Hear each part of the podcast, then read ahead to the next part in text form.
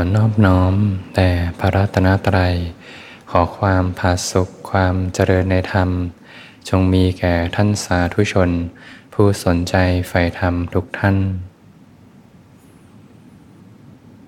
ก็เป็นธรรมะยามค่ำคืนที่สวนธรรมะอารีก็ตรงกับวันศุกร์ที่สิบเก้ามกราคมสองพันห้าร้อยหกสิบเจ็ดวันศุกร์วันพักผ่อนเตรียมตัวสู่เสาร์อาทิตย์ญาติโยมทำงานมาเครียดๆกันมาทั้งอาทิตย์นะก็ถือโอกาสเปลี่ยนวิธีจิตใหม่นะถ้าใครเจอเรื่องหนักมาทั้งอาทิตย์เลยก็ถือโอกาสเริ่มต้นใหม่ในวันศุกร์เสาร์อาทิตย์ที่จะถึงสิ่งใดผ่านมาแล้วก็ให้ผ่านไปนะจบที่ใจใจเราจบทุกอย่างก็จบลงเพราะทุกอย่างเรื่องทุกอย่างอยู่ในใจหมดเลยพอใจเราจบทุกอย่างก็จบใจสบายมีความสุขอยู่มีสติสัมปชัญญะรู้เนื้อรู้ตัวอยู่วันเสาร์ญาติโยมก็คงอาจจะวางแผนนะไปทำงานหรือว่ามีกิจธุระบางคนก็อาจจะอยู่กับครอบครัวพักผ่อนถ้านักปฏิบัติก็สบายเลยนะยิ่งเสาร์อาทิตย์นี่เวลาแห่งเวลาที่คุ้มค่าแห่งชีวิตเวลาที่คุ้มค่าของชีวิตได้อยู่กับกายใจอย่างเต็มที่ไม่ค่อยมีเรื่องรบกวนจิตใจนะเปิดฟังธรรมเดินจงกรมนั่งสมาธิสลับกันไปได้ตลอดวันถือไปว่าเป็นช่วงเวลายกระดับจิตใจพอใจเริ่มสงบจากนิวรณ์ทั้งหลายก็จะเข้าสู่สมาธิ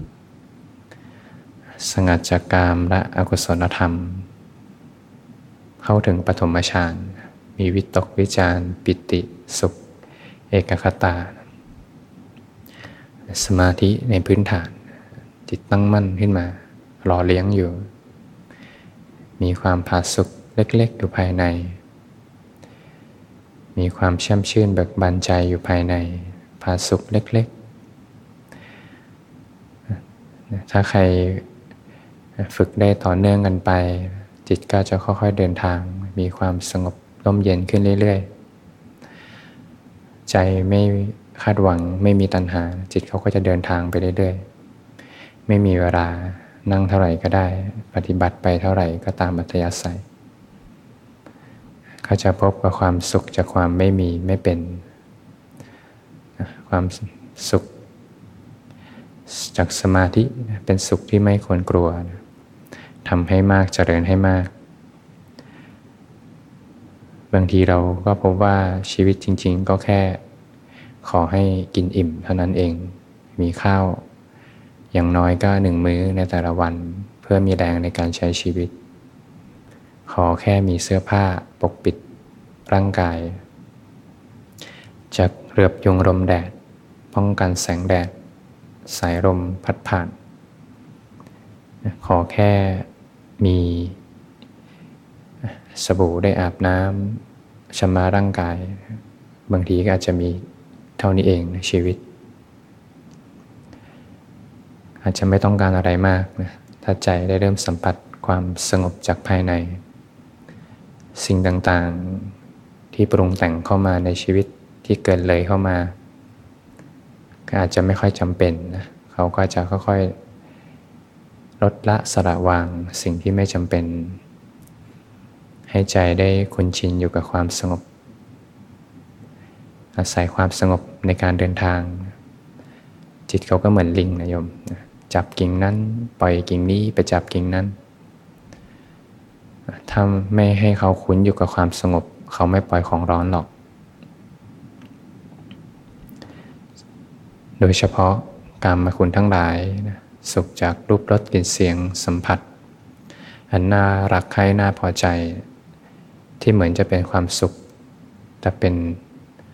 ความสุข ที่น้อยนิดนะเป็นโทษมากมากกว่านะเป็นของร้อนมากกว่าของเย็นนะสุขนิดเดียวแล้วก็หายไปสุขไม่ถึง สิบเปอร์เซ็นต์ แต่ เก้าสิบเปอร์เซ็นต์ คือความทุกข์ร้อนที่ต้องดิ้นรนแสวงหาพอใจคุ้นกับความสงบก็จะไม่ค่อยอยากจะไปเสพรูปรสกลิ่นเสียงทั้งหลายนะแต่สำคัญเลยเราต้องสร้างวิถีจิตใหม่เรื่อยๆสร้างให้ความคุ้นชินไว้พอไหลไปเพลินไปก็รีบกลับมาอยู่ในเส้นทางความสงบไว้ก่อนให้เขาได้คุ้นชินอยู่กับความสงบจะไม่อยากออกไปซุกซนเที่ยวเล่นอยู่ภายนอกบ้านเพราะบ้านสงบบ้านข้างในใจสงบร่มเย็นดี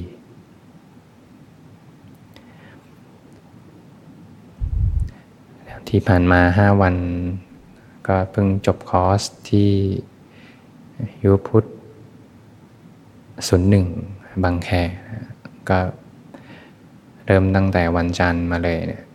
อังคารพุธพฤหัสศุกร์จบคอร์สเมื่อช่วงสายๆอาตมาก็กลับมาบ่ายสองได้นะบ่ายสองโมงถึงที่สวนธรรมารีก็ไปที่กุฏิก็เห็นแมวตัวหนึ่งเป็นตัวนี้นี่เป็นเพื่อนกับแบทแมนจำได้เป็นพี่น้องกันไม่เห็นแบทแมนมานานแล้วก่อนไปก็ไม่เห็นมา สองสาม วันพอกลับมาก็เลยนึกถึงแบทแมนเหมือนกันก็เลยถามพระแบทแมนอยู่ไหมเฮ้ยใครมีท่านไหนเห็นบ้างท่านก็บอกว่าไม่เห็นเลยก็คงจะไปเที่ยวละคงจะไม่อยู่ละพอหายไปเป็นอาทิตย์แบบเนี้ยส่วนใหญ่ก็คงจะไปที่ไหนสักที่หนึ่งนะแบทแมนก็สอนธรรมะดีนะอนัตตาจริงๆเป็นของว่างเปล่าเลยสูญสลายไปร้อยปีที่แล้วก็ไม่เคยมีเราอีกไม่เกินร้อยปีก็จะหายไปเหมือนกันนะก็เป็นธรรมะจากแบทแมนที่สอนสอนสัจธรรมไปศูนย์หนึ่งก็ได้บรรยากาศอีกแบบหนึ่งจะต่างกับที่ศูนย์สี่เพราะว่าอยู่ศูนย์สี่ก็จะมีคอร์สที่ศูนย์สี่เนี่ยก็จะเห็นญาติโยมมีโอกาสออกมาเดินชมนกชมไม้นะมีเวลาส่วนตัวในการอยู่กับธรรมชาติมองไปก็เห็นทุ่งนาแต่ที่ศูนย์หนึ่งเนี่ยก็จะเป็นอาคารซะส่วนใหญ่อยู่ในเมืองในกรุงเทพธรรมะที่รู้สึกแปลกก็คือว่ารู้สึกเหมือนเข้าคอร์สด้วยเลยนะเพราะว่าก็อยู่ห้องพักออกมาแค่ไม่กี่ครั้งเองมาฉันบ้างแล้วก็มาสอนธรรมนำปฏิบัติช่วงค่ำสองวันก็อยู่ในห้องเหมือนคอร์สครั้งเดียวครั้งครั้งเดียวคอร์สเข้มครั้งเดียวแต่ว่าโชคดีก็เนื่องจากว่าเคยใช้ชีวิตอยู่ที่ห้องแบบเนี้ยคล้ายๆเหมือนหอพักนะคอนโดอะไรพวกเนี้ยก็เลยไม่ได้รู้สึกอึดอัดอะไรอยู่ได้เรื่อยๆจะอยู่ที่โปร่งๆก็ได้อยู่ที่แคบๆก็ได้พอตอนเด็กๆก็อยู่ที่โปร่งๆแต่พอไปเรียนมหาวิทยาลัยก็อยู่หอพักก็อยู่ห้องแคบๆก็เลยอยู่ได้เรื่อยๆนะก็ถือโอกาสได้เข้าคอร์สไปด้วยเลยมีทางเดินจงกรมเดินได้สิบ สามสิบสี่ก้าวก็เดินไปเดินไปเดินจงกรม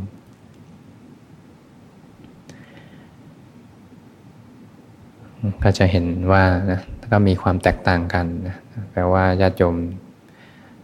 ที่อยู่กรุงเทพเนี่ยก็อาศัยช่วงเรียนรู้ในระยะเวลาสั้นมาเข้าคอร์สเก็บตัวตารางก็จะมีตลอดเวลาตารางก็จะค่อยๆแน่นขึ้นแน่นขึ้นในแต่ละวันนะเพื่อให้มารวมกันซะส่วนใหญ่ในการชมสื่อบ้างปฏิบัติ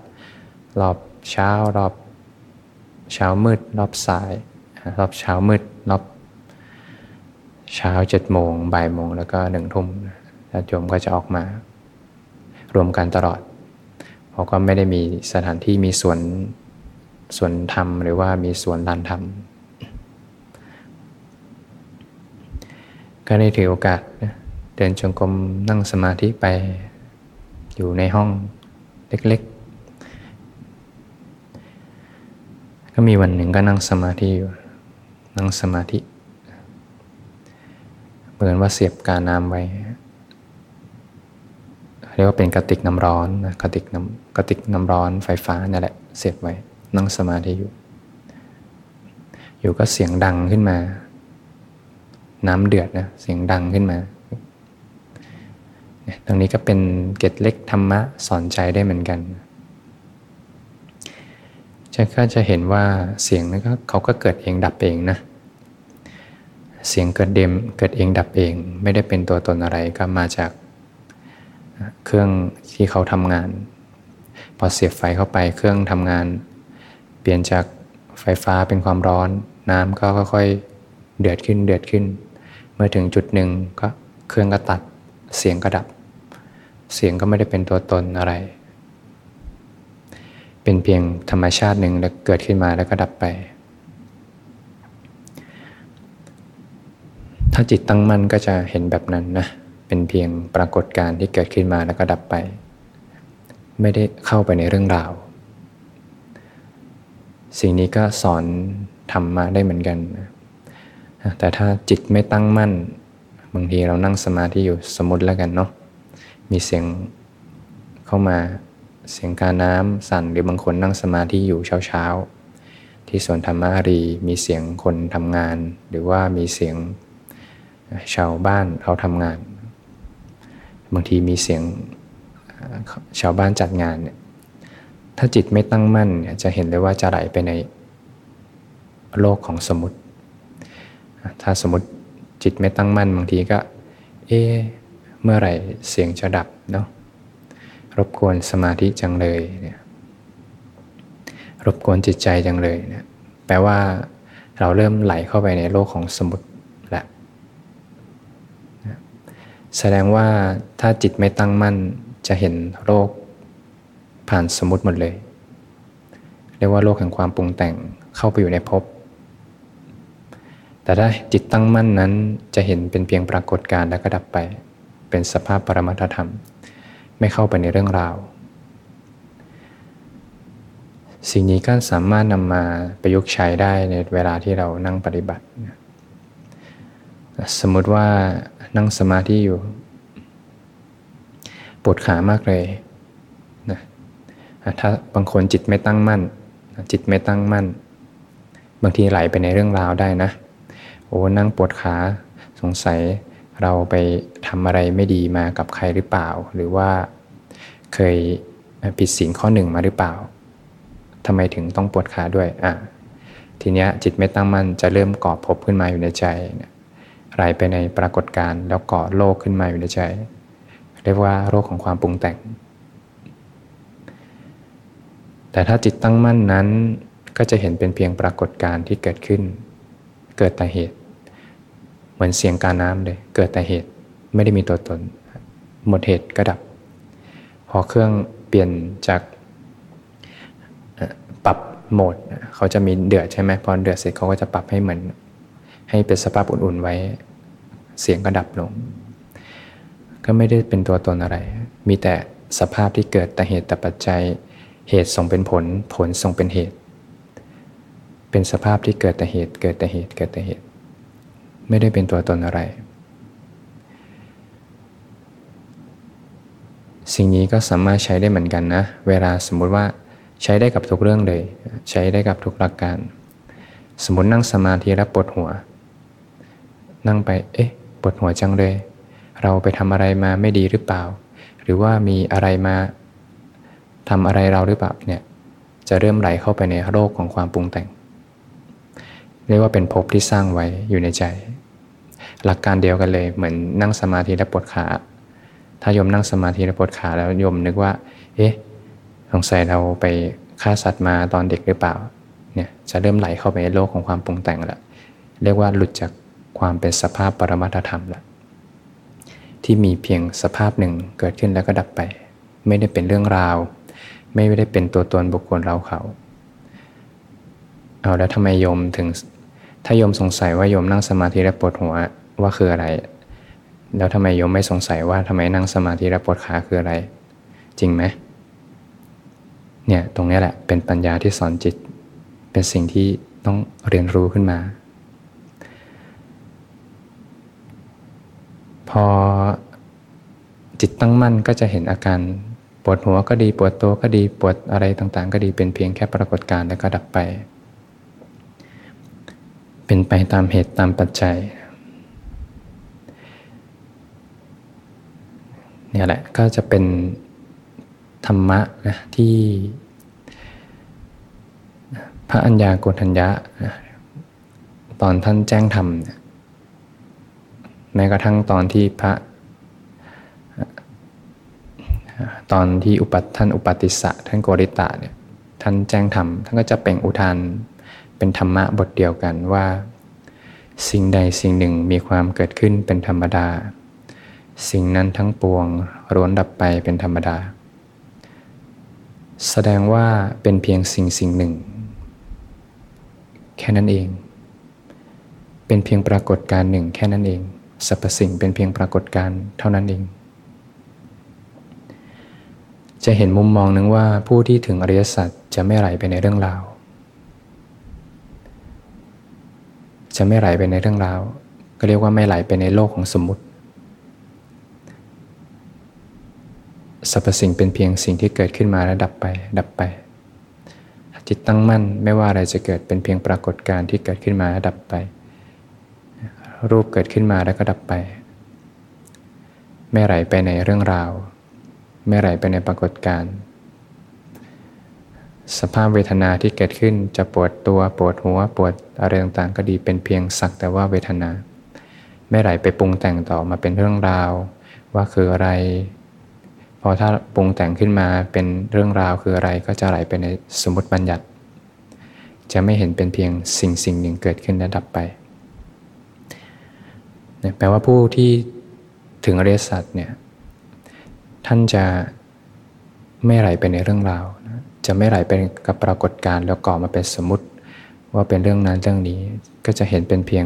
สภาพปรมัตถธรรมเกิดขึ้นมาแล้วก็ดับไปเกิดขึ้นมาก็ดับไป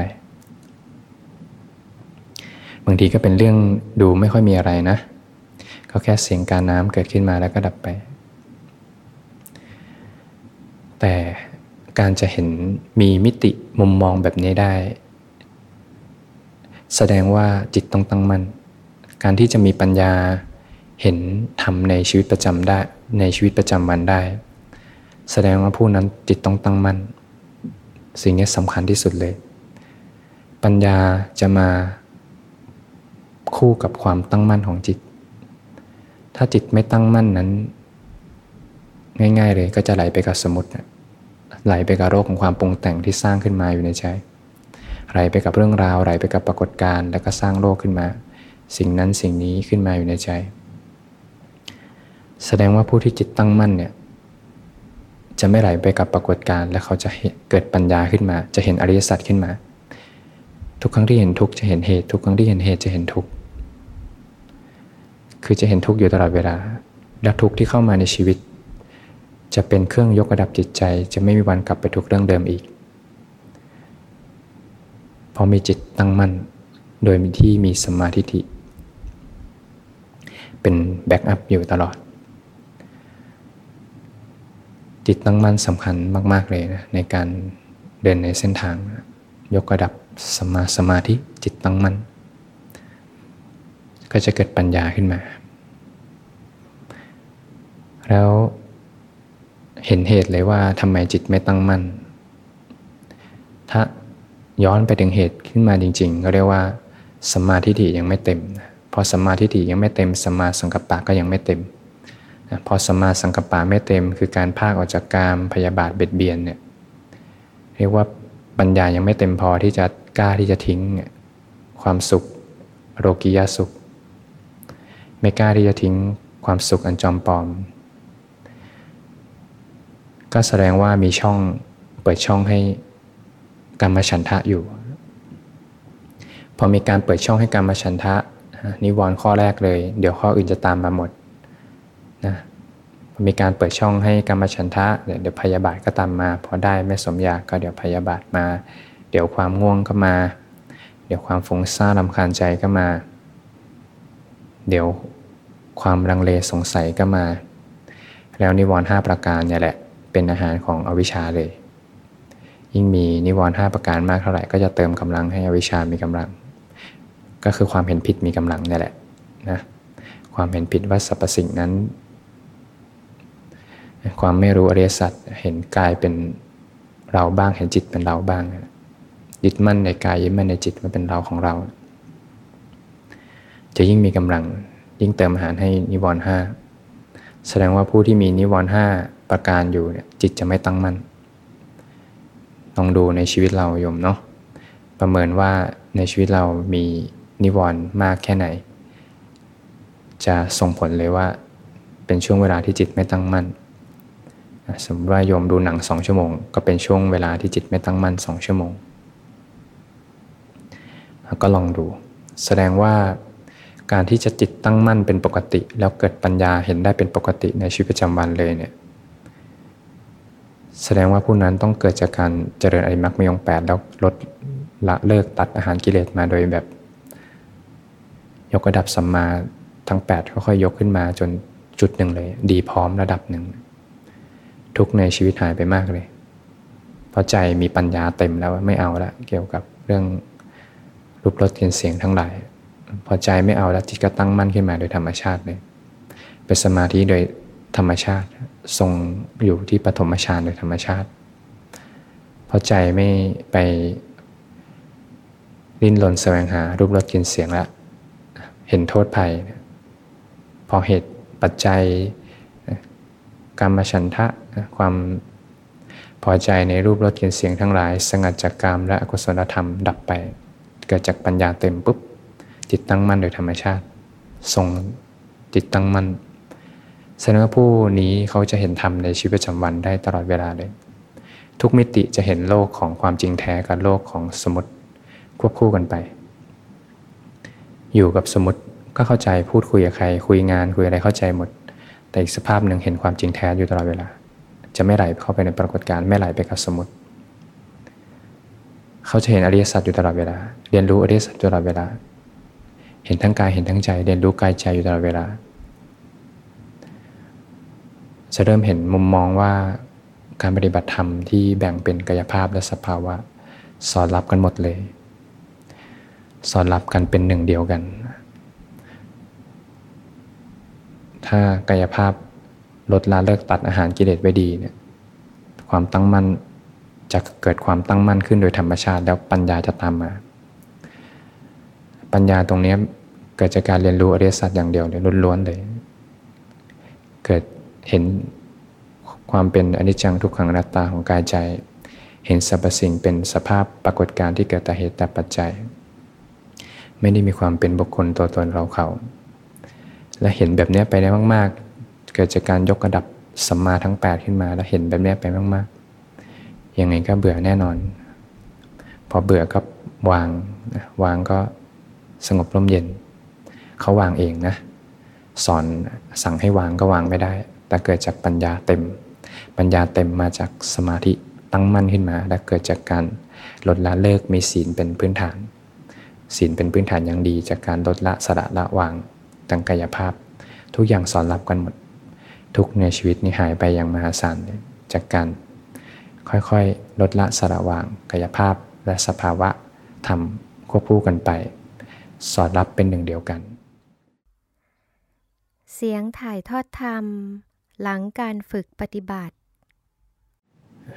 เมื่อสิ่งใดเกิดขึ้นสิ่งนั้นย่อมดับลงมีเกิดก็มีดับมีพบกันก็มีจากลาสรรพสิ่งนั้นล้วนไม่เที่ยงรักษาสภาพเดิมไม่ได้มีแต่ความไม่เสถียรเป็นสภาพอนัตตาไม่ใช่ตัวตนสรรพสิ่งเป็นอนัตตาชีวิตเป็นเพียงปรากฏการณ์หนึ่งเท่านั้นอีกไม่นานก็จะจบลง